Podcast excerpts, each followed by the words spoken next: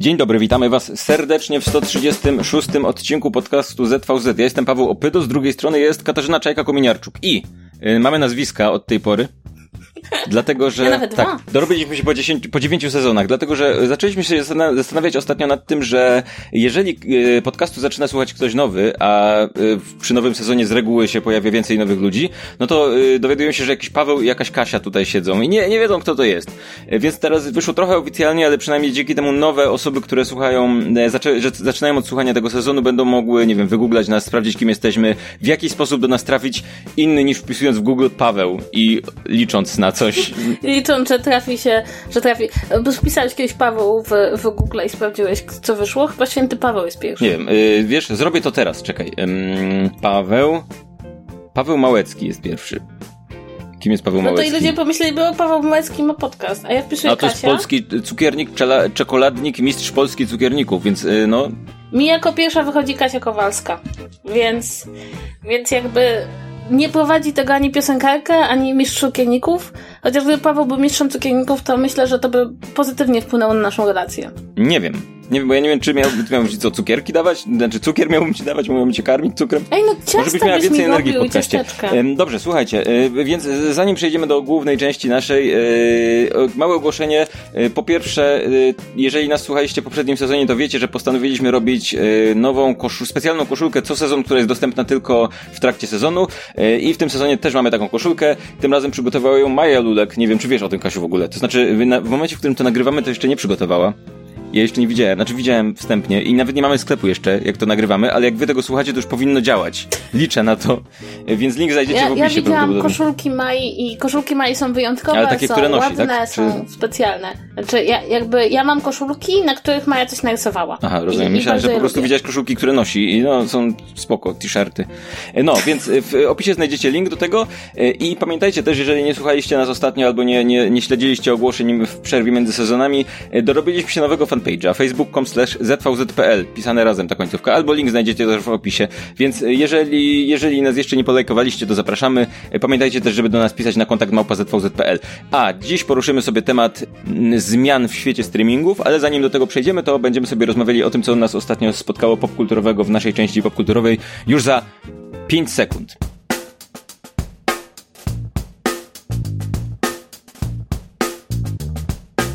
To zacznij od tych festiwali w takim razie, bo ja się, ja nie wierzę ci, że byłaś na jakimś festiwalu muzycznym, bo yy, nie ma festiwali muzycznych, na których puszczają, yy, na których grają Beatlesi, bo, bo połowa z nich nie żyje. To znaczy tak, byłam na dwóch festiwalach muzycznych. Co i co, co robiłaś na festiwalu muzycznym? Książkę czytałaś o górach? Może? To, tak znaczy sądziłem. E, Pierwszy festiwal muzyczny, na którym byłam, to jest taki mikrofestiwal właściwie, czyli byłam na męskim graniu w Warszawie, na Służewcu. Poszłam tam z koleżanką i muszę To jest w powiedzieć, zasadzie że seria byłam... koncertów, nie? Bo te, to, te koncerty są w różnych miastach, prawda? To znaczy, oni tak, to jest seria koncertów, chociaż oni to nazywają mini festiwalem, takim jednodniowym i muszę powiedzieć, że ja to troszeczkę rozumiem, ponieważ e, ten teren w ogóle mm, męskiego grania, przynajmniej tak to wyglądało w Warszawie, to był dosyć duży teren, gdzie były dwie sceny. Była e, scena główna i scena ż. Na scenie ży występowały takie młodsze, nowsze zespoły. E, Super, ja, tego... ja myślałem, że, ci, że, się, że się Skype zawiesił czy coś i był scena ż... Tak, Tak, tak, to jakby inaczej piękna tego nie da się powiedzieć. Dobrze, że nie nazywa się scena R, bo dopiero nie mogłabyś w ogóle po- poruszyć tego tematu. Tak, w ogóle musiałabym przemilczeć. E, I jakby te, teren, który został wyznaczony na miejsce tego koncertu jest dużo większy niż tylko po prostu wchodzisz i idziesz w kierunku sceny. Są miejsca wypoczynku, miejsca takiego relaksu, gdzie w ogóle siedzi się zupełnie nie widząc sceny. E, oczywiście jest bardzo dużo miejsc, gdzie można konsumować piwo, no bo jednak jest to mm, koncert sponsorowany przez browar, ale są także food trucki i taka atmosfera bardzo, e, bardzo piknikowa, do tego stopnia, że jakby poza terenem, na którym można usiąść, e, znaczy stać i stojąc pod, pod sceną słuchać muzyki, są tereny, gdzie można rozłożyć kocyk i usiąść. I ponieważ jakby pierwsze, pierwsze jakby utwory i pierwsi wykonawcy są o 17, a ostatni wchodzą na scenę o północy i grają do pierwszej, no to e, prawda jest taka, że rzeczywiście człowiek wchodzi na ten teren koncertu, koncertów, na tego teren męskiego grania i spędza tam kilka godzin. No i przez te kilka godzin oczywiście słucha się muzyki, no ale raczej nikt nie stoi 7 godzin pod sceną. tylko ludzie chodzą, jedzą, rozmawiają, są tam rozłożone leżaki, e, miejsca do siedzenia, e, można kupić piwo, ale można też kupić herbatę na przykład, więc jakby to nie jest tak nastawione na to, że wszyscy się upijemy i, e, i stracimy przytomność. I muszę powiedzieć, że ja byłam autentycznie zachwycona. Właśnie przede wszystkim tą atmosferą i tym pomysłem w ogóle na stworzenie takiego, no, dosyć przystępnego, bo było tam bardzo dużo e, rodzin z dziećmi, było tam bardzo dużo osób e, z całego przedziału wiekowego, od młodych po, po takie, które prawdopodobnie, nie wiem, jak, e, jak patrzą na tych wykonawców, no to są od nich sporo starsi. Mm, I ta muzyka też mnie przyjemnie zaskoczyła. Moja koleżanka bardzo chciała usłyszeć koncert Corteza. E, ja przyznam szczerze, że Cortez mnie tak zachwycił umiarkowanie. Natomiast rzecz, która mnie absolutnie e, zaskoczyła, to był e, Buzz Aldrin i X Igor, tak to się nazywa. Mm, są to tacy wykonawcy muzyki elektronicznej, takiej bardzo sympatycznej, powiedziałabym. Łatwej do. Jest tam bardzo dobry wokal e, i jest tam bardzo. Te dźwięki są takie przyjemne. To nie jest ta muzyka elektroniczna, że trzeba być bardzo, bardzo wkręconym, żeby zrozumieć, dlaczego ktokolwiek tego słucha. E, świetna atmosfera na scenie. Tam e, taki je, członek tego zespołu, taki DJ, świetnie tańczy. Jest w ogóle nie z tej ziemi. On co ma robić potem... DJ, wiesz, na koncercie? Wkłada pendrive, puszcz klika play. co? No, musi tańczyć, no. Tak. E, a potem im bliżej było jakby końca koncertu, ponieważ to jest dziesiąta edycja, to na przykład był taki godzinny koncert, na którym śpiewano wszystkie te hymny męskiego grania, czyli te wszystkie piosenki promujące tą serię koncertów. W związku z tym, no po prostu jak, jak się było na tym koncercie, no to taka cała mm, elita tej dobrej polskiej muzyki rozrywkowej się tam pojawiła, e, bo przez lata bardzo wielu wykonawców było związanych z męskim graniem i wykonawczyń też.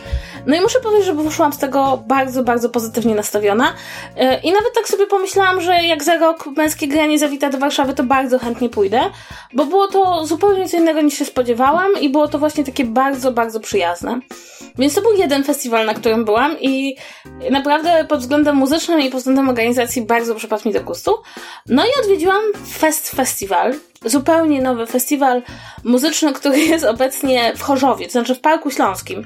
Więc to jest taki Chorzów dwa kroki od Katowic. No Chorzów zawsze jest dwa kroki od Katowic, ale tutaj naprawdę tramwajem można dojechać na festiwal. I muszę powiedzieć, że e, nie jestem w stanie wam dać muzycznej recenzji festiwalu, ponieważ nie poszłam na żaden koncert, ale z kolei e, obeszłam teren jesteś, festiwalu. Jesteś niesamowitą osobą, jak zawsze to robi na mnie wrażenie niesamowite, naprawdę. Cieszę się, że świetnie bawiłaś, no. Trawa była, e, pewnie woda, co do jakaś, ludzie się, kocyk był i książka, więc dobrze, mogłaś zostać w domu w sumie, ale... Tak, znaczy byłam tam na zaproszenie wydawnictwa i miałam e, udział, brałam udział w I nie poszłaś na żaden panelach. koncert, musiałoby być im strasznie przykro. E, wiesz co, muszę powiedzieć, tutaj mi powiedzieć, obeszłam cały teren festiwalu. Ale teren ogóle... ciebie nie obszedł. Śmiali się i dokazywali. Um, który był niesamowicie przystrojony i niesamowicie zaaranżowany i pewnie nie jeden Instagramek by tam umarł ze szczęścia. Ale ty e, jesteś ponad był... to. E, nie, nie jestem ponad to, po prostu jakby... Nie, żartowałem, dobra, nie, nie, nie tłumacz się, już się nie tłumacz. Ale było tam bardzo dużo scen i było także takie miejsce, które było po prostu totalnie odjechane, nazywało się to Taneczny Krąg, było oddalone, bardzo oddalone od głównej części festiwalu, na takim wzniesieniu, trzeba było wejść między drzewa i tam w takiej totalnie psychodelicznych dekoracjach zwieszających się z drzew był właśnie taki krąg, y, y, w którym stali ludzie i tańczyli do takiego ostrego techno i po prostu to techno było tak strasznie głośno i ci ludzie byli w takim transie i e, miało się takie wrażenie, że to jest jakaś osobna sekta, która tam powstała w tym lesie w Parku Śląskim. Ale muszę powiedzieć, że ogólnie rzecz biorąc festiwal zrobił na mnie bardzo dobre wrażenie pod względem organizacji, pod względem takiego pomysłu, jak to może wyglądać. I myślę, że w przyszłych latach być może, jeśli fest festiwal się będzie rozwijał, no to to będzie taki alternatywny opener, nie? Bo to chyba idzie w tą stronę właśnie takiego festiwalu festiwal dla ludzi młodych, dla ludzi, którzy chcą mieć ładne zdjęcia, e, a nie tylko słuchać dobrej muzyki, e, dla ludzi, którzy jakby chcą spędzić na tym terenie festiwalowym fajnie czas w bardzo różny sposób, bo tam bardzo dużo różnych scen, e, które które grały bardzo różną muzykę. Mi się najbardziej podobała pod względem wizualnym scena marki Pringles, która wyglądała, że DJ stoi w takim wielkim chipsie. I trochę mnie to bawiło, ale nie, nie bawiło się pod tą sceną dużo ludzi. Ale w każdym razie chciałam powiedzieć, że jeśli, jeśli kogoś interesują wizualne strony festiwali, to Fest Festiwal zrobił na mnie wielkie wrażenie. Muszę przyznać, że to była najbardziej nie, niekompetentna recenzja festiwalu muzycznego, jaką Dziękuję. słyszałem. E, Dziękuję. Nie, byłaś, nie, nie byłam na żadnym koncercie, koncercie ale no, dużo scen, dużo różnej muzyki było, ale nie, no, fajnie. No, nie było, no. no, no nie było. Ja chciałem przeprosić naszych słuchaczy, którzy słuchają muzyki za tę recenzję, naprawdę, e, ale no, to, znaczy próbowałaś, więc dobrze. Ja, ja to doceniam, słuchaj. Bardzo, bardzo fajnie. Nie, nie wiem, nie, nie, wiem, nie wiem co powiedzieć. E, słuchaj, e, ale był film. Słuchaj, był film pod tytułem Hobbs Show, na który oboje czekaliśmy i którego nie omówiliśmy w naszym odcinku o w półmetku wakacji, dlatego że jeszcze go wtedy nie było. To było zaraz przed jego premierą, ale teraz możemy go sobie omówić. Hobbs Show to jest oczywiście spin-off Szybkich i Wściekłych, w którego bohaterami są postaci przedstawione w, w, w, kilku ostatnich filmach e, z tej głównej serii, czyli tytułowy Hobbs Show, grani przez The Rocka i e, Jasona, teraz, teraz, żeby powiedzieć nazwisko tak jak powinno się powiedzieć, Statham, Jasona Statama. No i powiedz, jak ci podobało. Ja się bawiłam absolutnie cudownie. Absolutnie. Po prostu od pierwszego, od pierwszej sceny do ostatniej bawiłam się cudownie. I to jakby miałam takie poczucie, że twórcy tego filmu zwolnili mnie z obowiązku szukania jakichś logicznych i nielogicznych elementów fabuły dużo, chyba nawet bardziej niż twórcy Szybkich i Wściekłych i postawili, no moim zdaniem dosyć słusznie na różnice charakterologiczne między głównymi bohaterami, na to, że ich tam życie wygląda trochę inaczej. Nie pamiętam jak się ci bohaterowie nazywają. Poczekaj, Hobbs i Show. Ha. Nie. W każdym razie, że ich życie wygląda, wygląda trochę inaczej i że inaczej, inaczej załatwiają problemy. E, było trochę samochodów, ale to nie, rzeczywiście tutaj bardzo widać, że już te wyścigi samochodowe, e, czy właściwie wyścigi, umiejętności prowadzenia samochodu e, stają się mniej ważne. Jedyna rzecz, która mi tutaj przeszkadzała tak fabularnie, to był zły, grany przez Idrisa Elbę. To znaczy, wydaje mi się, że nie wykorzystano w pełni potencjału Idrisa Elby. Ja uważam, że nie wykorzystano w pełni potencjału motora i motoru Idrisa Elby, bo motor to był mój ulubiony bohater tego filmu. O, był cudowny. Ja bym chciał był... więcej motora, motoru i ja uważam, że on mógłby mieć taki charakter, jak, e, jak się nazywał z Hasselhoffem, Night Rider. W Night Riderze ten jakkolwiek miał na imię, e, ale to by nie pasowało do postaci, tak? Bo, bo ta postać, zresztą o tym za chwilę powiem. Ona jest taka bardziej poważna. Natomiast e, jak wyszłam z tego kina, to sobie pomyślałam, że to jest bardzo ciekawe ciekawe, bo to jest film, który w wielu, w wielu elementach fabuły bardzo przypomina tak naprawdę filmy bondowskie. To znaczy mamy, prawda, tych bohaterów, którym raczej się nic złego nie może stać. E, mamy przeciwnika, który jest w jakiś sposób związany z międzynarodową organizacją. Mamy to konieczność podróżowania po całym świecie. E, mamy jakąś postać kobiecą, która jest moim zdaniem bardzo dobrze potraktowana w tym filmie. E, I i jakby mamy też poczucie, że to jest taka, ta, takie wydarzenie, które dzieje się w jakimś kontinuum wydarzeń. I miałam takie poczucie, że kurczę, że ten film jest o tyle lepszy od tego, co ostatnio nam serwował James Bond, że być może należałoby w ogóle Bonda zamknąć na zawsze w szafie e, i już się bawić właśnie w ten sposób. Zwłaszcza, że to, co mnie absolutnie Nie, niech wyjdzie wzrusz... z szafy, niech wyjdzie. Nie, to dobry czas już teraz. Nie, niech wyjdzie, e, Co mnie absolutnie wzruszyło w tym filmie, to tam jest cała taka sekwencja na Samoa. I oczywiście Samoa, e, Dwayne Johnson pochodzi pochodzi z Samoa. E, I dla mnie to było takie dosyć poruszające, bo to jest takie miejsce, którego zwykle nie oglądamy na ekranie, społeczność, która jest zignorowana, a tutaj w wielkim mainstreamowym filmie z dużym budżetem, który zostanie pokazany na całym świecie, możemy zobaczyć tą społeczność, możemy posłuchać e, e, tego języka, możemy jakby zobaczyć, jak tam żyją ludzie. I przyznam szczerze, że to mnie bardzo poruszyło, także dlatego, że pokazuje to, że jakby te filmy wysokobudżetowe mogą nas zabierać w takie miejsca, w które nas zwykle nie zabierają, mogą nam pokazać pokazywać pewne społeczności, których być może nie znamy albo nie widzieliśmy, a jednocześnie jakby e, ten wątek rodziny jako tego najważniejszego elementu w życiu człowieka i tego, co jest tym, co go wzmacnia i co tak naprawdę sprawia, że człowiek z każdej konfrontacji może wyjść zwycięsko, czyli motyw, który pojawiał się w Szybkich i Wściekłych, zostaje tu jeszcze bardziej wzmocniony. E, i miałam takie nawet poczucie, że to jest bardzo ciekawe, bo mamy tu film, gdzie są szybkie samochody, piękne kobiety, e, dużo mordobicia, a jednocześnie są w nim takie sekwencje, które te wszystkie elementy takiej toksycznej, powiedziałabym, męskości e, rozmontowują i, i dopuszczają elementy, których pewnie by nie było e, i, i pozwalają ją może pokazać, że jakby nie musisz, nie musisz e, porzucać takich właśnie przywiązania do rodziny, przywiązania do córki, pewnych emocji, żeby być fajnym facetem, który może być w centrum, w centrum opowieści właśnie takiej sensacyjnej. No i w sumie tutaj jest taka bardzo, tak mi się przynajmniej wydaje, fajna pokazanie, że jakby za naszymi bohaterami stoi stoją rodziny i one ich wzmacniają, a za ich przeciwnikiem nikt nie stoi, on chce być sam i właśnie dlatego przegrywa. Wiesz to ja nawet bym to trochę inaczej odebrał, dlatego że wydaje mi się, że w tym filmie ta, ta rola rodziny i rola relacji międzyludzkich jest bardzo istotna, dlatego że jakby cała postać Idrisa Elby polega na tym kontraście, że on jest, on reprezentuje taki, taki pogląd, że rozwój gatunku ludzkiego wymaga poświęceń, czyli słabsze jednostki powinny zginąć i nie powinno się nim, im pomagać, im, im tym przejmować, bo dzięki temu stajemy się silniejsi sami w sobie, tak? On reprezentuje tak taką postawę, a bohaterowie przez cały film jakby z jego punktu widzenia są słabsi, dlatego że oni przez cały czas próbują uratować jedną jednostkę, już jakby bez wchodzenia w spoilery, ale, ale mogliby bardzo łatwo załatwić tę sprawę, gdyby poświęcili jednostkę i fabuła by się skończyła, wygraliby, ale oni nie są w stanie poświęcić jednostki dla dobra całości. I, i to się wydaje ich słabością, ale ostatecznie okazuje się, że tak naprawdę to, że on, że nie są w stanie poświęcić jednostki oznacza tak naprawdę, że dbają o siebie nawzajem. I, te, i tak naprawdę to, co im pomaga pod koniec, to jest to, że, że jakby ludzie dbając o siebie nawzajem zaczynają tworzyć rodzinę i dzięki temu ta rodzina jest silniejsza niż w momencie, w którym y, wygrywa najsilniejszy, bo jak je, wygrywa najsilniejszy, to jest tylko, jest tylko ten jeden najsilniejszy i, i on, on jest najsilniejszy, ale, ale w momencie, w którym jest ci, ci słabsi mają całą rodzinę, no to oni mają, mają większą siłę przebicia. Dlatego uważam, że, że yy, jakby ironizując na temat, znaczy żartując na temat własnego pomysłu yy, o motorze, który by gadał, no gdyby Idris Elba miał relację z jakąkolwiek inną postacią w tym filmie, jakąkolwiek relację przyjazną, no to by ta postać przestała działać, bo on właśnie o to chodzi, on musi, on jest cały czas pokazywany jako taki, który sam, tak. jak ludzi, ludzi wykorzystuje jak narzędzia, nie?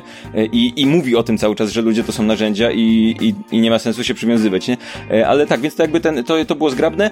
Jedna rzecz, którą mam, y, jedna uwaga, którą mam jest taka, że ten film jest zrobiony w ten sposób, żeby osoby, które nie śledzą serii Szybcy i Wściekli mogli sobie spokojnie pójść do kina i bez oglądania niczego wcześniej i tak dalej, i tak dalej.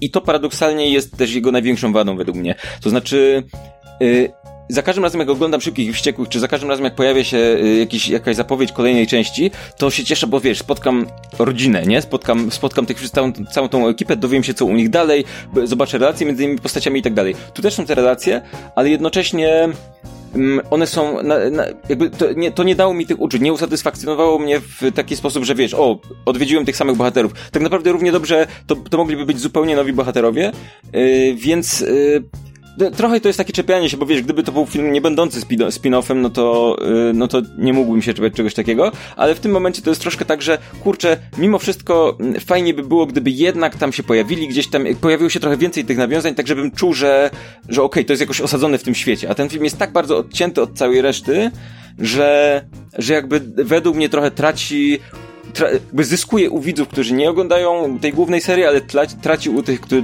którzy są jej fanami, więc coś za coś zakładam, nie? Tak, zwłaszcza, że, że mam też takie poczucie, że przez to, że oni właśnie nie chcą za bardzo eksploatować tego, co stało się między bohaterami w tych wszystkich e, częściach szybkich i wściekłych, no to właśnie te istniejące wcześniej między nimi jakieś relacje, animozje i to, co, co je wcześniej spotkało, jest trochę za mało za mało poruszone w tym filmie. To się z tobą zgodzę, e, ale jednocześnie mam takie, mam takie jakieś fajne poczucie, że naprawdę to jest taki film, z tego tak wychodzi z uśmiechem. Ja przynajmniej z niego wyszłam. No i jest to film, który ma jedno z lepiej ukrytych um, aktorskich cameo.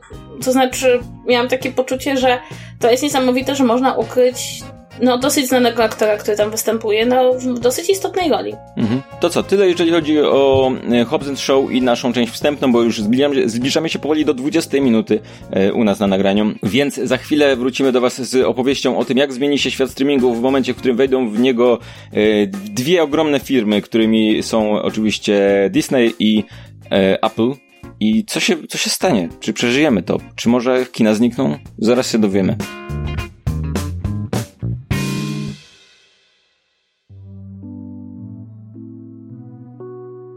Niedawno, jak się nazywa konferencja, ta, która niedawno była y, Disneya?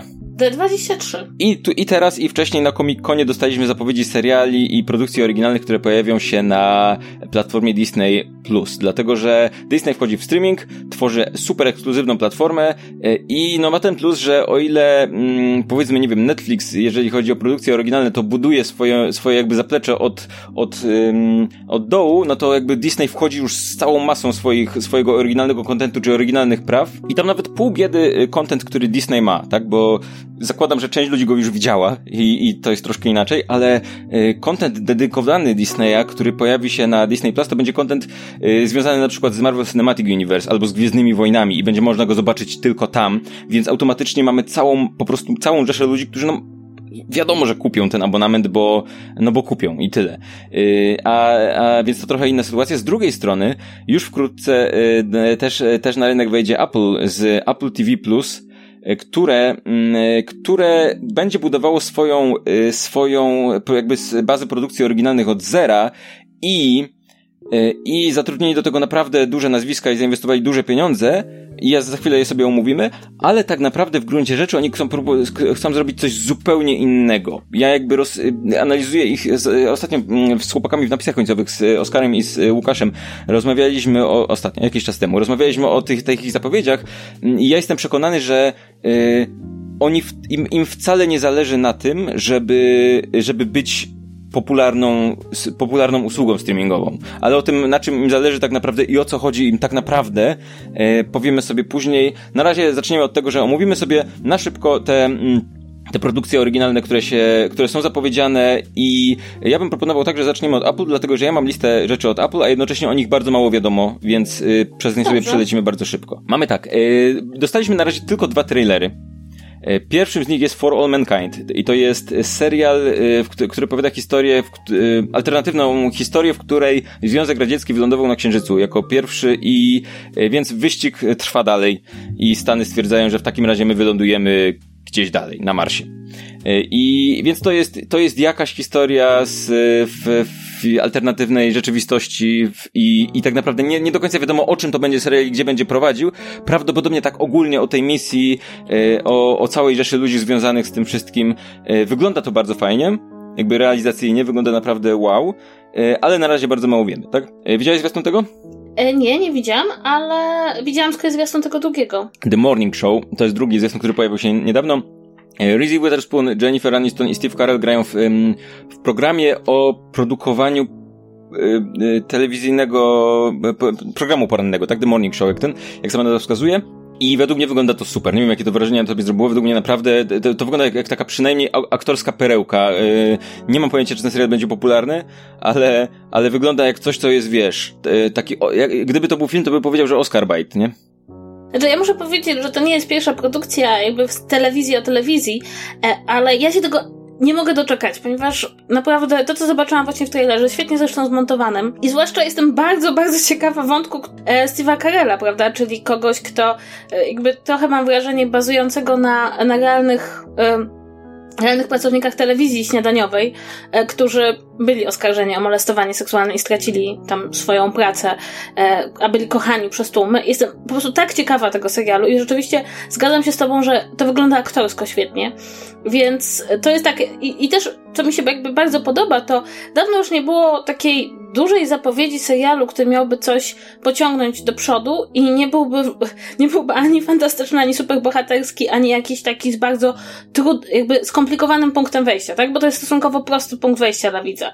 E, zwłaszcza takiego, który zna mm, realia telewizji śniadaniowej. I to mi się też spodobało, bo to nie jest taki jakby, nie, nie wydaje się taki pierwszy oczywisty wybór, zwłaszcza, że też nie jest to serial kryminalny, które też są niesamowicie popularne.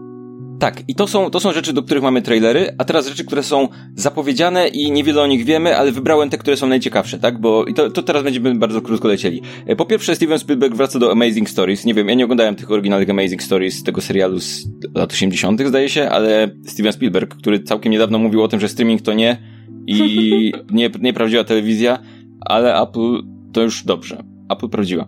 E, słuchaj, będzie, e, będzie nie wiem, czy to, nie wiadomo, czy to jest kontynuacja, czy reboot, czy co, ale będą, będą Time e, Bandits. E, z Terem Gilliamem jako producentem nie, nie będzie pisał tego, ale będzie, będą Time Bandits, więc e, nie wiem, jak, jaki polski tytuł.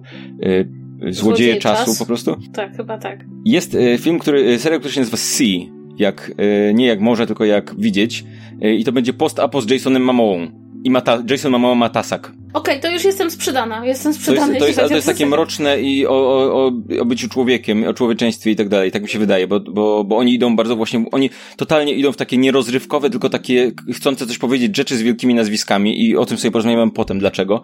E, I coś, co mnie bardzo cieszy, będzie serial o imigrantach w Stanach Zjednoczonych, który się nazywa Little America i robi to Kum, ten um, Kumal Nanjiali i Emily V. Gordon, czyli y, małżeństwo, które zrobiło The Big Sick, więc zakładam, że ale y, zakładam, że będzie super. Ja ich bardzo lubię i może być fajnie. Kolejna rzecz, która mnie, y, która mnie bardzo, cie, bardzo, bardzo cieszy, y, ale mniej tym razem, y, to jest Servant, thriller psychologiczny y, M. Nighta Shyamalana. Ja w ogóle jestem pod wrażeniem, że on jeszcze dostaje pracę.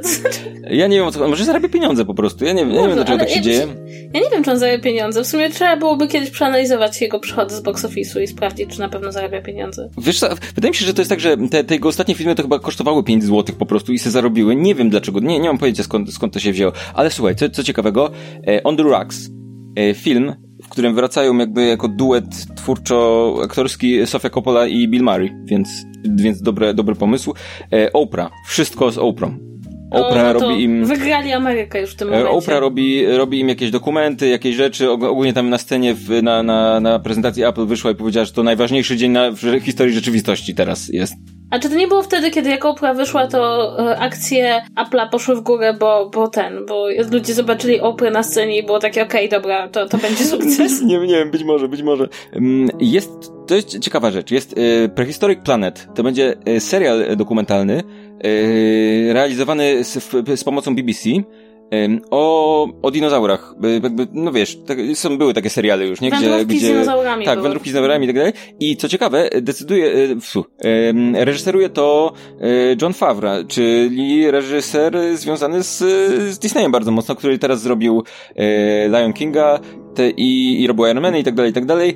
I jakby jest ekspertem od przynajmniej od tego jest ekspertem, w sensie od animacji zwierzaków, więc yy, zakładam, że okej, okay. ale to jest jeden z tych punktów stycznych pomiędzy Apple i Disney, y, Disney Plus, gdzie wydaje się, że oni konkurują ze sobą, ale jakby zaskakująco w wielu momentach pojawiają się rzeczy, które powinny być problemem, a nie są, ale o tym też porozmawiamy za chwilę. Brie Larson ma, będzie miała serial o tajnej agentce CIA yy, i nazywającej się yy, Amaryllis Fox. Yy, to jest podobno osoba, która istnieje i napisała książkę i to jest ważne, ale ja nie mam pojęcia o co chodzi, tylko tyle wiem. Y, I, i, i więc Brie Larson ma tam pełną kontrolę nad tym serialem. Ja po prostu uważam, że Brie Larson to trzeba więcej, więcej Brie Larson po prostu. W Wszędzie. ogóle, tak, we wszystkim. Więc y, jak jest, to dobrze. Damian Chazelle będzie miał coś. A, I no wiadomo, jest... że będzie, że, że A, to będzie coś, serial. B. Pisze i reżyseruje każdy odcinek tego czegoś. I nic więcej nie wiadomo, co to będzie. W ogóle sam fakt, że Damian Chazelle ma wrócić e, do telewizji, e, to, to jest no też taka wiadomość, po której gdybym ja miała akcje tej firmy, to by natychmiast poszły do góry. Dobrze, więc e, to są rzeczy, które sobie wypisałem. Jest jeszcze trochę innych takich, no oni tam mają jakieś prawo do ulicy Sezamkowej, więc będzie jakaś nowa ulica Sezamkowa, ale ja nigdy nie byłem fanem ulicy Sezamkowej, nie byłem nawet fanem Sezamków, więc, więc niewiele powiem. Poza tym nie jesteśmy za bardzo targetem, mam wrażenie. Tak, tak. Poza tym tutaj jakby nie, nie chodzi w tym, w tym naszym odcinku o to, żeby siedzieć i analizować serial po serialu, tylko przelecieliśmy o tym na szybko. Teraz e, e, zrobimy to samo z rzeczami, które zapowiedział e, Disney, bo z, zakładam, że o nich powiemy trochę więcej, bo, bo, bo wiemy po, po pierwsze więcej. wiemy więcej, po drugie pewnie trochę bardziej czekamy na tym etapie, bo to są jednak produkcje związane z rzeczami, które znamy. Czy masz jakąś listę, czy coś takiego? Mam przed oczyma długą, długą listę. Bo ja mam skróconą listę, więc leć po tych, które cię zainteresowały w takim razie. Zacznijmy od Mandalorian, czyli serialu ze świata mm, Gwiezdnych Wojen. The Mandalorian. The Mandalorian. To jest, to jest on ma na imię D. Nazwisko on ma. Na imię, na imię D. E, ma na no imię i Pedro.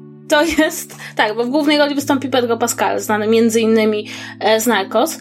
No i e, muszę powiedzieć, że dla mnie to jest duże wydarzenie, bo jednak aktorski serial ze świata Gwiezdnych Wojen, który, jak rozumiem, będzie trochę eksplorował w ogóle historię poza tą historią główną, gdzie są Skywalkerowie, e, to, to jest wydarzenie, na które świat chyba nie pozostanie obojętnym i taki ostateczny krok e, Disneya w kierunku e, nastawiania Gwiezdnych Wojen na tą ścieżkę, którą oni chcą, żeby one szły, bo jednak nie mieliśmy dotychczas aktorskiego serialu telewizyjnego z Gwiezdnych Wojen. To jest jakby wejście w zupełnie nowy świat.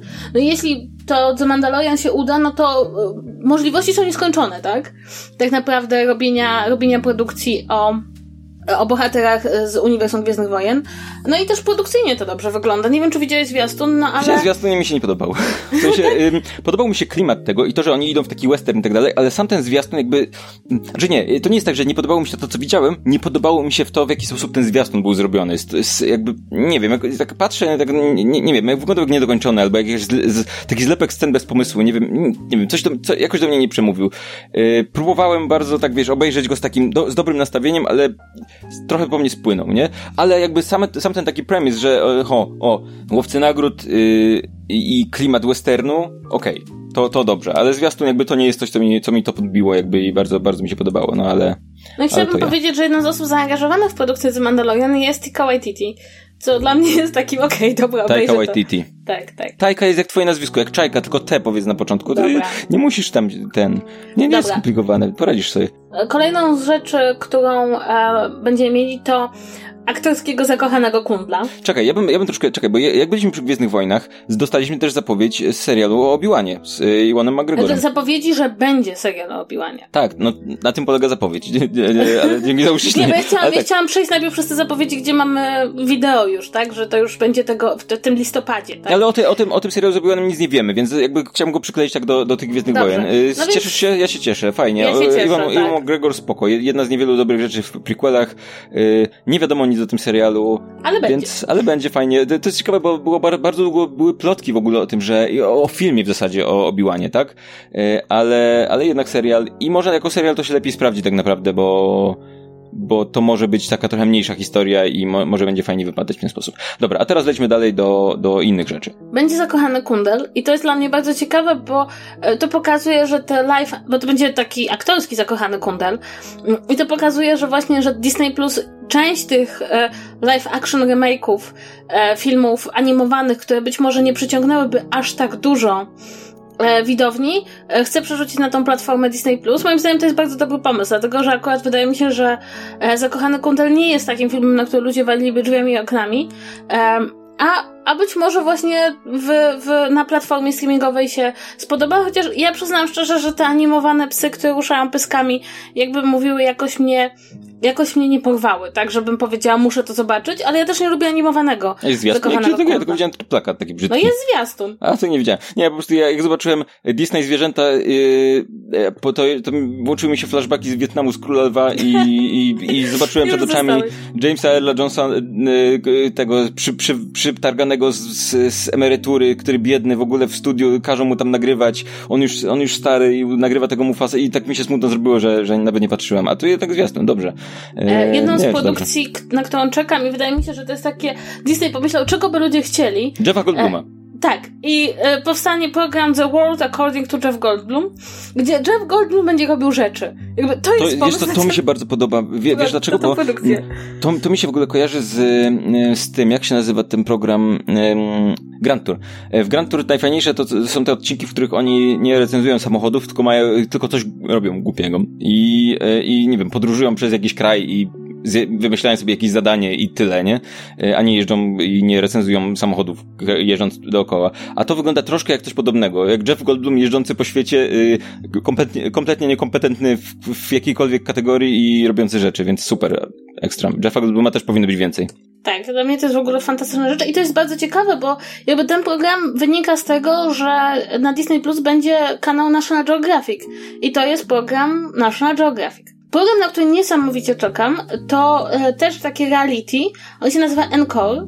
Prowadzi to będzie e, Kirsten Bell, czyli aktorka znana innymi z podkładania głosu w Frozen czy z takiego bardzo popularnego serialu Veronica Mars czy Good Place.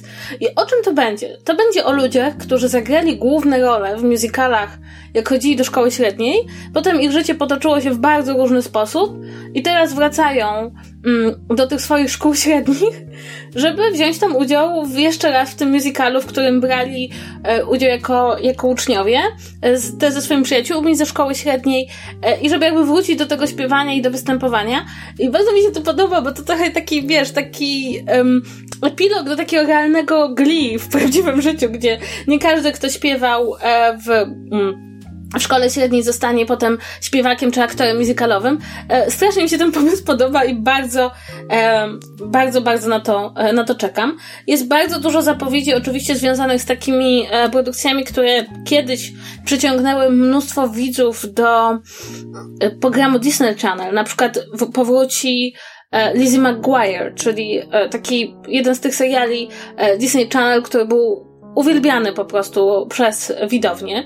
E, będzie trochę seriali takich animowanych, które są już związane z istniejącymi e, franczyzami Disneya, czyli e, będzie kolejny serial animowany z Gwiezdnych Wojen. Będzie chyba wznowienie Ataku Klonów.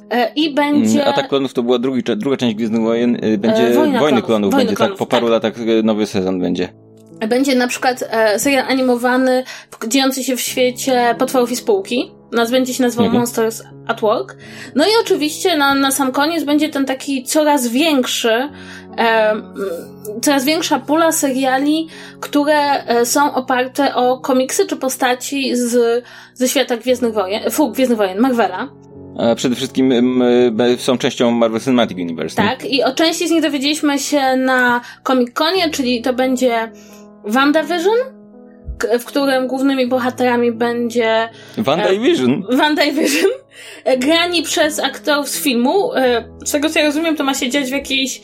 Ma być to w ogóle serial, który będzie się dział w realiach lat 50. E, i rozumiem, że być może tak, to, co będziemy widzieć... Znaczy, wiesz co, ja, ja tylko wiem, w ogóle jedna rzecz, nie wiem, którą, czy, czy widziałaś ją. Jak była zapowiedź na, ym, na Comic-Conie, to Kevin Feige powiedział, że jakby on zapowiadał te seriale i tak dalej, i tak dalej, WandaVision jakby bardzo mocno podkreślał, że WandaVision jest tym, który będzie najważniejszy w kontekście MCU. Nawet jeżeli nie oglądasz seriali yy, i chcesz oglądać MCU tylko kinowe, to WandaVision obejrzyj. I on faktycznie ma to takie logo yy, gdzieś tam inspirowane tymi gdzieś tam latami 50 czy, czy, czy, yy, czy ty, tym designem, ale ale to ma być podobno ważne. W życiu bym nie powiedział, że ważny ma być serial o Wandzie i Visionie, nie? Znaczy, z tego co ja wiem, on ma być bardzo bezpośrednio związany z drugim Doktorem Strange'em. Okej. Okay. Że, że to ma prowadzić właściwie do Doktora Strange'a. Kolejnym z, z tych ogłoszonych jeszcze na Comic-Conie jest Loki czyli różne przygody Lokiego w różnych momentach Tom Hiddleston róż, robi różne rzeczy w różnych miejscach, no Tom Hiddleston no, robi ja rzeczy, tak, to. jakby e, jesteśmy sprzedani. E, kolejnym, który ma być w ogóle jakiś niesamowity to What If, czyli taki e, serial z historiami, jak rozumiem, alternatywnymi, rozgrywającymi się w świecie Marvel Cinematic Universe. Animowany. Animowany. No i pojawia się tutaj jeszcze, e, pojawiły się jeszcze te trzy tytuły, które... Jeszcze ominęłaś y, Hawkeye? Aha, Hawkeye, tak. Hawkeye, no, kto, nie wiem kto chce serialu o Hawkeye'u. Ja, ja właśnie, ja nie wiem czy, ale e, przypomnij mi, czy tam będzie, bo tam Jeremy Renner ma trenować, e, trenować kogoś, kto, kto ma go zastąpić? Chyba tak, chyba coś takiego, jakąś postać żeńską, ale ja tam nie śledziłem jakoś bardzo, bardzo, bardzo dokładnie tego. E, nie, nie wiem, jakby, jakby serial o Hawkeye'u nie jest czymś, co myślę, o fajnie, obejrzałbym od razu, nie? Serial o Lokim? Tak. Serial The Falcon and the Winter Soldier, którego też yy, nie wymieniłaś? No, jasne, ale Hawkeye? Dlaczego? Kogo obchodzi Hawkeye? Co z łuku tak. szczela, nie? tak, Dobrze, no, ale, ale Hawkeye jest, nie? Ja myślę, że oni chcą w ogóle bardzo szeroko za, jakby zrobić taką bardzo szeroką sieć tych seriali i potem ewentualnie, jeśli coś nie pójdzie, to będą to skracać. Natomiast pojawiły się jeszcze trzy seriale, które zapowiedziano już na D23 i to będzie She-Hulk, co jest bardzo ciekawe, bo e, komiksy o She-Hulk są bardzo specyficzne, bo one bardzo często przełamiają czwartą ścianę i są nie, nie, niekoniecznie zawsze na poważnie. Jestem bardzo ciekawa, jak sobie z tym poradzą. Ja, te komiksy e, tak ogólnie są specyficzne, nie? Miss Marvel, czyli pierwszy pierwsza postać e, komiksowa, jaką zobaczymy w telewizji, która jest to bohaterka jest muzułmanką i jestem też ponownie ciekawa. Komiks uwielbiam, absolutnie. Jest to komiks, w którym w pierwszym tomie bohaterka pisze fanfic o Wolverinie który jest bardzo śmieszny. No i Moon Knight, jako, jako ten e, trzeci serial, przy czym to są seriale, których jeszcze nie wiemy kiedy będą, e, a te seriale, o których mówimy, czyli Hawkeye, What If, WandaVision, Loki e, i e, Captain America Winter Soldier, one mają wejść dopiero w 2021 roku, więc to nie są seriale, które pojawią się na tej platformie w chwili, w której ona wystartuje w listopadzie tego roku. E, te trzy ostatnie e, w ogóle opowiadają o bohaterach, którzy wcześniej nie byli w MCU, co też jest istotne, bo te seriale są częścią MCU i to nie są jakieś jakieś, wiesz, serial, który opowiada o postaciach, które już znamy, gdzieś tam nagle będą miały jakieś poboczne historie, tylko tutaj wychodzi na to, że mm, że być może te seriale wprowadzą postaci, które potem się mogą pojawić w filmach, nie? Więc to jest, e, jakby do tej pory wszystkie, wszystkie postaci w tych wcześniej zapowiedzianych serialach to były postaci, które były wprowadzane yy, które, które były wprowadzone już wcześniej w, w kinie, nie? A tutaj jest nagle będzie odwrot, i nagle jest odwrotnie, co sugeruje, że, że faktycznie jakby to ma być istotna część MCU. To też będą miniseriale, to też nie będą takie, yy, wiesz, jakieś 12 czy 20 odcinkowe kobyły, tylko to mają być kilkuodcinkowe miniseriale z bardzo dużym budżetem, Więc, yy, więc jakby wychodzi na to, że Marvel Cinematic Universe po prostu się rozszerza na te produkcje oryginalne w Disney Plus. Yy, więc yy, ci wszyscy ludzie, którzy sprawili, że Avengers Endgame jest najbardziej dochodowym filmem w historii, teraz będą musieli kupić abonament, więc no. Znaczy jest jednej, jednej rzeczy się zastanawiam, ale oczywiście nie jestem w stanie powiedzieć, jak to zagra, bo pamiętasz, że mm, agenci tak, byli początkowo bardzo mocno związani ze światem filmowego MCU i jakby początek drugich Avengersów bardzo mocno nawiązywał do tego, co działo się w poprzednim sezonie Agentów Tarczy. Ale to, to tam była, wiesz, tam był konflikt wewnątrz Marvela tak naprawdę i to jest tak, że to agenci Tarczy chcieli być związani, znaczy ludzie, którzy tworzyli ten serial, a e, Kevin Feige nie chciał Agentów Tarczy w MCU tak naprawdę, więc jakby, więc potem jak odzyskał, jakby odzyskał kontrolę nad tym wszystkim większą, no to tak naprawdę powiedział się Manara, nie? A tutaj jest jakby, on od nie, początku... No to jest spójność wielka, tak. Tak, tutaj on jakby, on, on tym y, szefuje, to nie jest tak, że ktoś, ktoś inny robi serial, bo gdzieś kierownictwo kazało, bo się nie dogadali, yy, ale to jakby inny temat. Poczy, poczytajcie sobie na, na, na, czym polegał wtedy problem w Marvelu i w Marvel Studios i dlaczego go nie ma. Czy to jest cała lista tych rzeczy, które znaczy, mówiłaś? To jest ta lista, która moim zdaniem Mówiłaś jest interesująca. Słucham? Mówiłaś High School Musical? O, High School Musical Musical. Tak. Bo tak, nie to jest tytuł. E, znaczy nie wiem, The Series, The Series jeszcze. To, ja nie wiem, nie, nie oglądałem ani odcinka, ani, ani części High School Musical, więc nie mam pojęcia o co chodzi. Ja widziałam wszystkie, a to będzie o realnych dzieciakach ze szkoły, które, w której kręcono High School Musical, które wystawiają a... E, musical na podstawie High School Musical. Meta. Okay. Meta po prostu na poziomie, którego, który trudno ogarnąć. E, ja oczywiście to obejrzę, jeśli będę miała okazję. I teraz e, wydaje mi się, że możemy, jak już omówiliśmy te zapowiedzi, to możemy przejść do tej części, w której będziemy mówili o interesach biznesowych oraz o takiej szerszej przyszłości streamingu. I może zaczniemy od tego, co ty chciałeś powiedzieć o tych związkach między pomysłem Apple'a na, mm, na to, jak ma wyglądać streaming Apple. i Apple'a, jak ma wyglądać streaming i, i, i tym, jak to się wiąże z pomysłami Disneya. E, to jest w ogóle taka dziwna sytuacja, bo mm, na pierwszy rzut oka wydaje się, że to jest tak. E, dwie wielkie firmy, Apple jest, e, okej, okay, nie, nie ma takiego jakby zaplecza mediowego, no ale jest, jest firmą, którą, która ma jakby, nie, nie wiem jakie są teraz finanse, ale jeszcze niedawno było tak, że mogliby, gdyby, gdyby była taka możliwość, to mogli kupić Disneya, kupić Disneya za pieniądze, które mają w banku, jakby oszczędności swoje trzyma, trzymane i jeszcze zostałoby im na drugiego Disneya, gdyby istniał, nie? E, więc Apple jest ogromną firmą w tym momencie, wchodzi na rynek streamingu i produkcji oryginalnych z niesamowitą kasą i niesamowitymi nazwiskami, no i mamy Disneya, który już jest potęgą w, na rynku mediów i wchodzi z tymi swoimi też równie niesamowitymi asetami, prawdopodobnie jeszcze nawet bardziej w tej kategorii.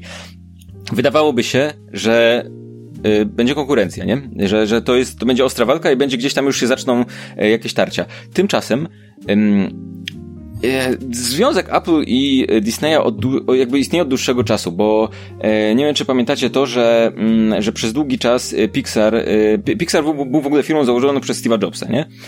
I przez długi czas Pixar nie był własnością Disneya, tylko miał jakby deal z Disneyem i Pixar z Disneyem razem produkowali filmy, a potem Steve Jobs sprzedał Pixara Disneyowi i stał się y, największym shareholder, jak się nazywa po polsku, Naj, jakby miał najwięcej akcji, największym udziałowcem Disneya, dlatego że część te, tego jakby kwoty dostał w akcjach, nie? Um, Steve Jobs oczywiście już nie żyje, ale Bob Iger, który jest prezesem Disneya, jest członkiem zarządu mm, Apple. No i jak się, jak, jak, jak pojawiło się jakby zapowiedzi y, Apple, że wchodzi na rynek streamingu, no to oczywiście pojawiły się pytania od mediów, co teraz, czy on zrezygnuje z tego, mm, z tego stanowiska, no bo z powodów jakby konfliktu interesów. Y, oczywiście to miała być decyzja całego zarządu i tak dalej, i tak dalej, i tak dalej. I bardzo szybko ogłoszono, że nie widzą żadnego problemu w ogóle i wszystko spoko, nie? Co już się wydaje takie, okej, jak to ma działać, że to nie jest konflikt interesów. A teraz niedawno ogłoszono, że Disney Plus e, będzie dostępny na e, platformie Apple TV. I teraz to, to, to jest troszkę, bo jakby, żeby zrozumieć o co chodzi i co to znaczy, to, to e, powiem właśnie o tym, co próbuje zrobić tak naprawdę Apple. Bo jak się przejrzy tą, tą listę produkcji Apple, to to są takie produkcje, które które robią, robią wrażenie takie, wiesz, takie, takie marketingowe, o, że to ładnie wygląda, znani Robimy, aktorzy. Bo wypada. Tak, ale, ale tak naprawdę im nie zależy na tym, żeby ludzie subskrybowali ich usługę, bo to, to nie ma być główne, główne źródło ich dochodów. Apple robi platformę, na której będą różne streamingi. To oznacza, że ym, to jest tak, przy następnej, następnej aktualizacji systemu ym, Apple na komputery, na telewizory, na telefony, na iPady i na wszystko, każdy użytkownik Apple dostanie aplikację, która nazywa się TV po prostu na, na telefonie. I w tej aplikacji będą produkcje oryginalne y, Apple, w, w formie tej, tego Apple TV Plus, jeżeli sobie zasubskrybujesz, ale również produkcję yy, dowolnego, y, do, jakby dowolnego streamingu, który, który, który jakbyś dogada się z Applem i będzie tam dostępny. To znaczy będziesz miała w jednej wyszukiwarce, wiadomo, że będzie HBO, będzie Hulu, będzie Disney yy, i tak dalej, i tak dalej. I cała w ogóle jest cała długa lista, lista rzeczy, które, y, lista streamingów, które będą. I one będą wszystkie dostępne w jednej aplikacji obok tego Apple TV. Y, I na pierwszy rzut wydaje się, że to bez sensu. Dlaczego Apple miałby zrobić coś takiego? Ale teraz y, na czym, na czym polega deal? Deal polega na tym, że jeżeli masz streaming, jesteś streamingiem i y, jesteś w tej aplikacji, to w momencie, w którym ktoś nie ma, nie ma konta, nie wiem, nie ma konta na, na powiedzmy Hulu, powiedzmy, tak? Klika sobie Apple TV znajduje tam coś, co, co pochodzi z Hulu, wpisuje w wyszukiwarkę, najkorzystniejsza oferta to jest Hulu, klika to Hulu i nie musi się rejestrować na Hulu, tylko rejestruje się przez konto Apple i Apple dostaje wtedy oficjalnie 30% e, kasy. To jest jakby taki, taki bazowy, e, bazowa, bazowy podział, ale prawdopodobnie ma indywidualne deale przynajmniej z niektórymi z tych wydawców, nie? Więc tak naprawdę Apple nie zależy na tym, żeby, żeby jakby zarabiać na swoim własnym streamingu. Apple zależy na tym, żeby żeby ludziom się przestało chcieć instalować te różne aplikacje do streamingów, tylko żeby, bo ma, mają tą jedną już teraz. Więc nie muszą instalować tych wszystkich, a wtedy oni zaczną zarabiać na każdym y, streamingu, który, którego użytkownicy będą jakby korzystali przez nich, będą zarejestrują się przez nich. Y, I to, to, że to może się udać, świadczy o tym to, że y, Netflix y, miał, mm, miał taką samą opcję kiedyś, dlatego że Apple jakby w ramach regulaminu App Store polega to na tym, że jeżeli masz możliwość zapłacenia za coś przez, y, przez aplikację, to jedną z form płatności musi być y, konto Apple. To znaczy tak, mhm. tak, żeby użytkownik Apple nie, nie, nie znalazł się nagle w sytuacji, w której musi założyć jakieś nowe konto, nie? Więc mhm. Netflix miał taką, miał w aplikacji Netflix była taka opcja, zarejestruj się i tam masz, o, uzupełnij dane karty, albo kontem Apple zapłać.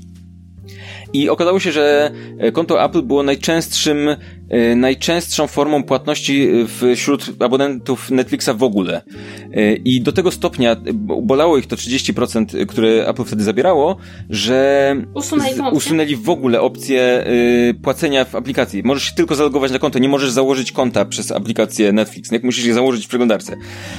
Bo, bo w ten sposób jakby nie muszą mieć w żadnej formie płatności. I więc w tym momencie sytuacja jest taka, że Apple, Apple tak naprawdę zależy w tym momencie nie na tym, żeby, y, żeby um, ludzie byli abonentami Apple TV Plus, fajnie, fajnie jak będą, spoko, nie? Ale, ale jakby po ich działaniach widać, że im tak naprawdę zależy na tym, żeby przyciągnąć ludzi do Apple TV Plus, żeby oni sprawdzili, co tam jest, i żeby zorientowali się, że to jest wygodniejsze niż te wszystkie inne aplikacje, a jednocześnie, że te wszystkie aplikacje tam są. Że jak, wiesz, że odpalisz to Apple TV, żeby, nie wiem, obejrzeć ten, którykolwiek z tych seriali raz, albo zobaczyć, jak one wyglądają, i zorientujesz się, że aplikacja jest wygodniejsza, stabilniejsza i są tam wszystkie streamingi, więc możesz, wiesz, sobie wyszukać i, i nie musisz korzystać z zewnętrznych serwisów, żeby sprawdzić, na którym streamingu co jest, nie? I oni już wtedy będą trzepać kasę z tych, z tych innych ludzi, Mm, I tak samo na przykład wchodzą z tym na telewizory, że y, na telewizorach Samsung będzie wyglądało to, bo Apple ma deal z Samsungiem, bo tak jest nadeszły czasy. Y, na telewizorach Samsung będzie ikonka TV po prostu, w którą klikasz i masz tam wszystkie streamingi, y, tylko że to jest ikonka od Apple, więc żeby, żeby nie korzystać z Apple TV, no to musiałabyś w tym momencie wiedzieć, że musisz jeszcze zainstalować inną aplikację, bo ta jest wbudowana już, nie? Więc tak naprawdę z jednej strony mm, to jest, to jest jakby branie kasy od kogoś, jak wiesz, jak, jako pośrednik od kogoś innego, ale z drugiej strony jakby oni starają się zbudować platformę, która będzie najwygodniejsza dla użytkowników, więc zakładam, że to jest kwestia sprawdzenia, tak?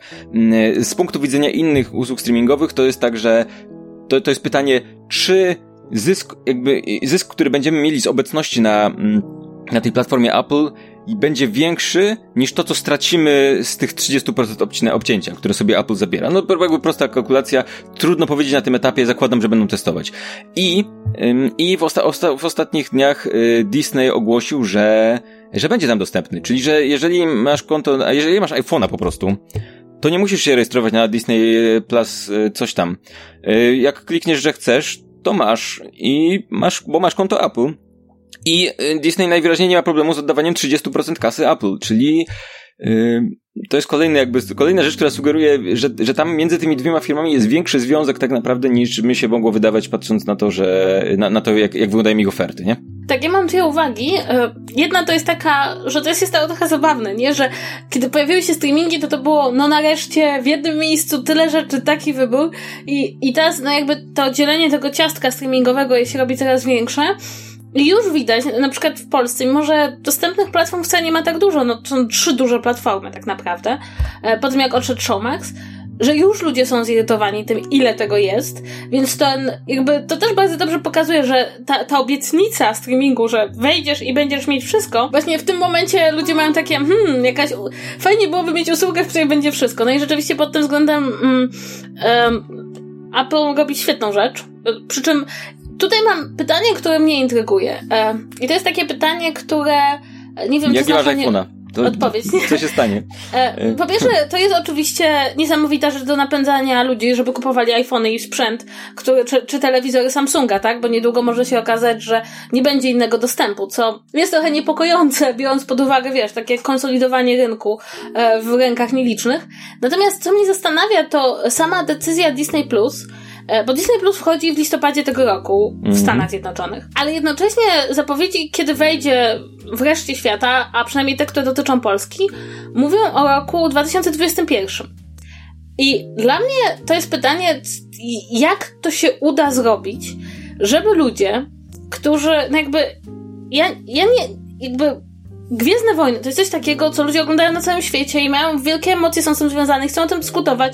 I ta społeczność widzów to nie jest społeczność jednego serialu, tylko społeczność wszystkich ludzi, którzy oglądają wszystko związane z Gwiezdnymi Wojnami. I jak Disney Plus chce sobie poradzić z tym okresem, kiedy nie będzie tych programów wszędzie na świecie, e, a ludzie będą chcieli oglądać i to dużo intensywniej niż, nie wiem, chcieliby oglądać zupełnie nowy serial. Mm, I zastanawiam się, ile, ilu użytkowników sieci wyciągnie VPN-y, wyciągnie wyciągnie swoje pirackie kapelusze z szafy e, i to, co streaming miał ukrócić i ukrócił w dużym stopniu, czyli piractwo internetowe, nie powróci właśnie ze względu na to opóźnienie. Ale jak zaczęliśmy mówić o, o tej nowej usłudze, zastanawiam się, czy jeśli masz tego iPhone'a w Polsce, to czy tam będziesz mieć dostęp nie, do usługi? Nie, w Polsce, na, w Polsce na razie to w ogóle też nie będzie dostępne. Ym, więc, e, więc trudno powiedzieć, jak to, jak to będzie wyglądało. E, przy tym, kurde, kurde, mm, przecież e, jeżeli chodzi o produkcję oryginalną, to mm, Disneya nie wiążą żadne umowy licencyjne, to są ich produkcje, więc mogą sobie puszczać gdziekolwiek tak naprawdę. Więc zastanawiam się, skąd ograniczenie, że tam w Polsce czy nie w Polsce jak, jakoś to będzie e, dostępne. Mm. Też mnie to właśnie zastanawia. Mam, mam dwie refleksje. E, jedna to jest taka, że po prostu nie mają w tym momencie jeszcze mocy przerobowych, żeby to otworzyć na cały świat. A druga sprawa, która mnie zastanawia, to być może jest tak, że na przykład w Polsce licencje na część produktów Disneya nie kończą się z dnia na dzień e, i oni po prostu czekają, nie wiem, dali jakiś rok przejściowy na usunięcie sobie tego z nie wiem, z programów mhm. to, tak innych, innych e, e, kanałów streamingowych, co nie zmienia faktu, że jestem bardzo ciekawa, jak Disney sobie z tym poradzi i jak na przykład, wiesz, no bo no bo rzeczywiście w ogóle powiedzieć, no tak, mamy, mamy serial The Mandalorian i on jest taki fajny i jest gwiezdnowojenny i będziecie go mogli zobaczyć za dwa lata, y, no to to trochę nie pasuje do współczesności tak naprawdę i do tego ponownie, do tego czym miał być streaming, czyli tą możliwością, że prawda, cały świat ogląda Stranger Things tego samego dnia. I to A mnie to bardzo dziwi. Też, bo Netflix też odchodzi od tego, nie? Też nie będzie puszczał już seriali całych naraz. Nie, nie chodziło mi o opuszczanie seriali całych naraz, tylko Aha, no, no, no, chodziło mi o zniesienie tego, że prawda, dowiadujesz tak. się, że jest fajny serial i w Polsce go pokażą. Tak, ale jakby chodzi mi, chodzi mi po prostu o to, że, że jakby ta, ten taki mam wrażenie, że, że to, to zaczyna się, zaczyna przypominać punkt wyjścia, z którego, z którego ruszyliśmy, no nie? właśnie, Tylko, tak, no o to mi chodzi, że jakby, że e, był taki wielki moment takich olbrzymich Za nadziei. Wrócimy że... do piractwa, wiesz. Trzeba tak, będzie no, jeszcze ja... te seriale z tego, nie? Zaraz, zaraz będzie tak, że po prostu każdy, każdy korzysta z torrentów, bo inaczej się tego nie da obejrzeć. A też Wydaje mi się, że streaming no jak, jak zmienił... ktoś ma jakąś firmę produkującą VPN-y, to możecie nam zapłacić za promocję w odcinku. Zapraszamy y, kontakt małpa ZVZ.pl. Bo też, bo też mam takie wrażenie, że streaming zmienił nasze podejście. To znaczy, że kiedyś można było powiedzieć, no musisz czekać to, te, tyle lat, żeby, żeby to weszło do telewizji, a teraz jest takie, dlaczego muszę? Przecież Netflix może mi to dać dokładnie w tym samym momencie i dawał, i to jest możliwe, i, i firma działała. Zresztą też jakby wpuszczanie do internetu w tym momencie bardzo popularnej rzeczy, która niekoniecznie koniecznie e, pojawi się w każdym miejscu świata o tej samej porze, to jest takie, jakby to nawet, to nawet nie jest trudne to spiratować, wiesz, to jakby nie, wysiłek jest niemalże zerowy. Więc jestem bardzo ciekawa, jak sobie z tym Disney poradzi i czy w ogóle będzie brał to pod uwagę wiesz, wydawałoby się, gdybyś, gdybym miał zgadywać, że ej, produkcja oryginalna, no to jaki problem, nie? To tak jak produkcja oryginalna Netflixa. Nie jest tak, że produkcja oryginalna Netflixa, te, które oni produkują, produkują, że są, nie wiem, niedostępne w jakichś krajach. Yy Chyba, chyba, chyba nie jest tak. Y, jedyne, jedyne jakby rozwiązanie to byłoby takie, że nie wiem, że muzyka wykorzystana i nie, nie mają praw we wszystkich krajach czy coś takiego, ale zakładam, że wtedy, nie wiem, inną wersję robią albo coś takiego. Inną, inną piosenkę wybierają. Mm, ale, ale mówię, dziwne to jest, zwłaszcza, że tak jak, tak jak e, mówiliśmy, mówimy o takich rzeczach jak na, na przykład Marvel Cinematic Universe czy Gwiezdne Wojny, które są takim fenomenem popkulturowym, gdzie wiesz, idzie się na tą premierę Avengers, idzie się na tę, na tę nową część Star Warsów i, a tu się okaże, że nie, że trzeba czekać. E, niby trzeba czekać, a tam oczywiście piractwa nie popieramy, bo to jest grzech. Tak, e, więc, więc jestem bardzo ciekawa, czy Disney w ogóle będzie starał się coś z tym czy na przykład okaże się, że w Polsce tego The Mandalorian będzie można obejrzeć, nie wiem, o godzinie 23 na Disney Channel. Hmm. E, bo, bo przecież Disney Channel istnieje w Polsce. W, tak, w, w zasadzie kablówkach. teoretycznie tak może być, że niektóre z tych rzeczy będą puszczane, yy, puszczane gdzie indziej.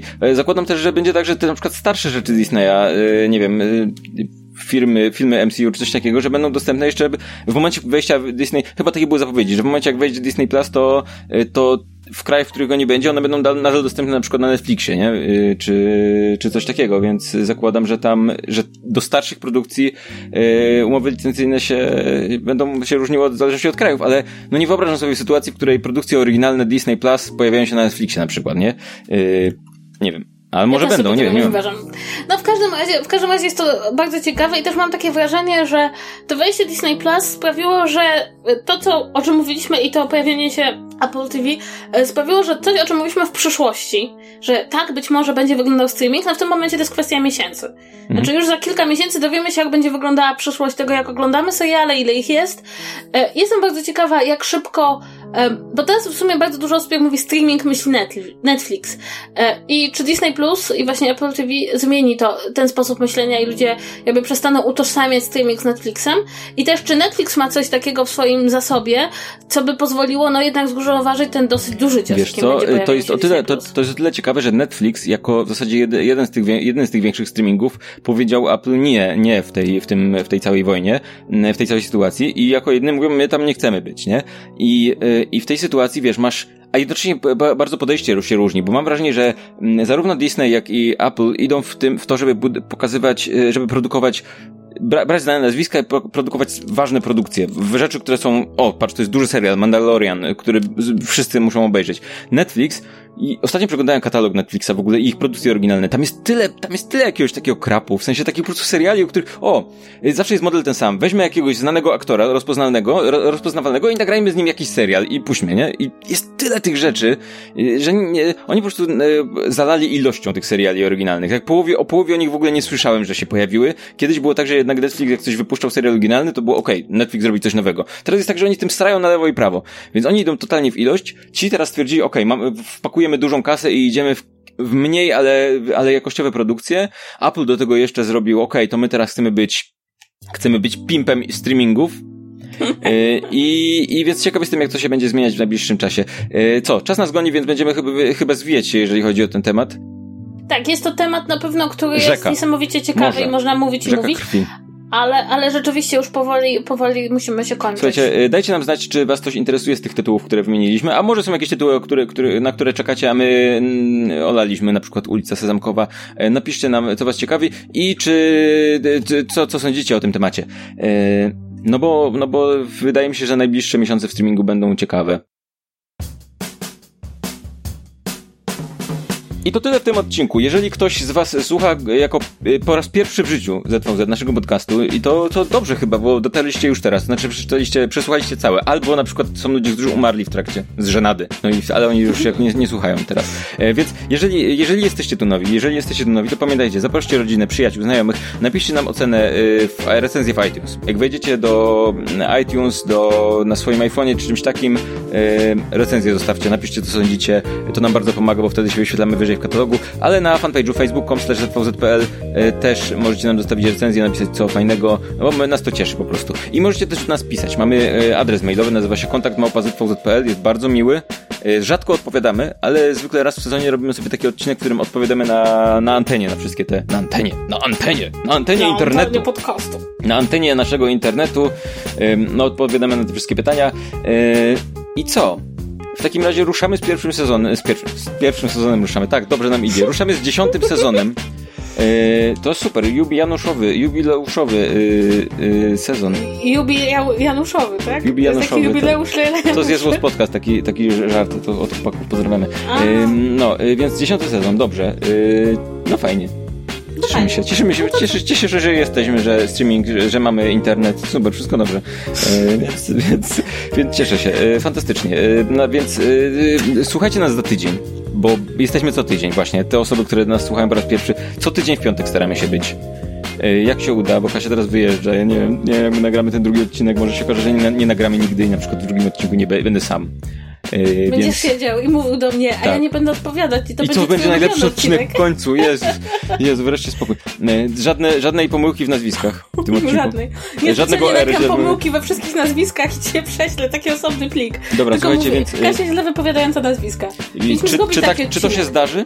Musicie sprawdzić za tydzień w piątek, więc yy, sprawdźcie. Do usłyszenia. Pa, pa.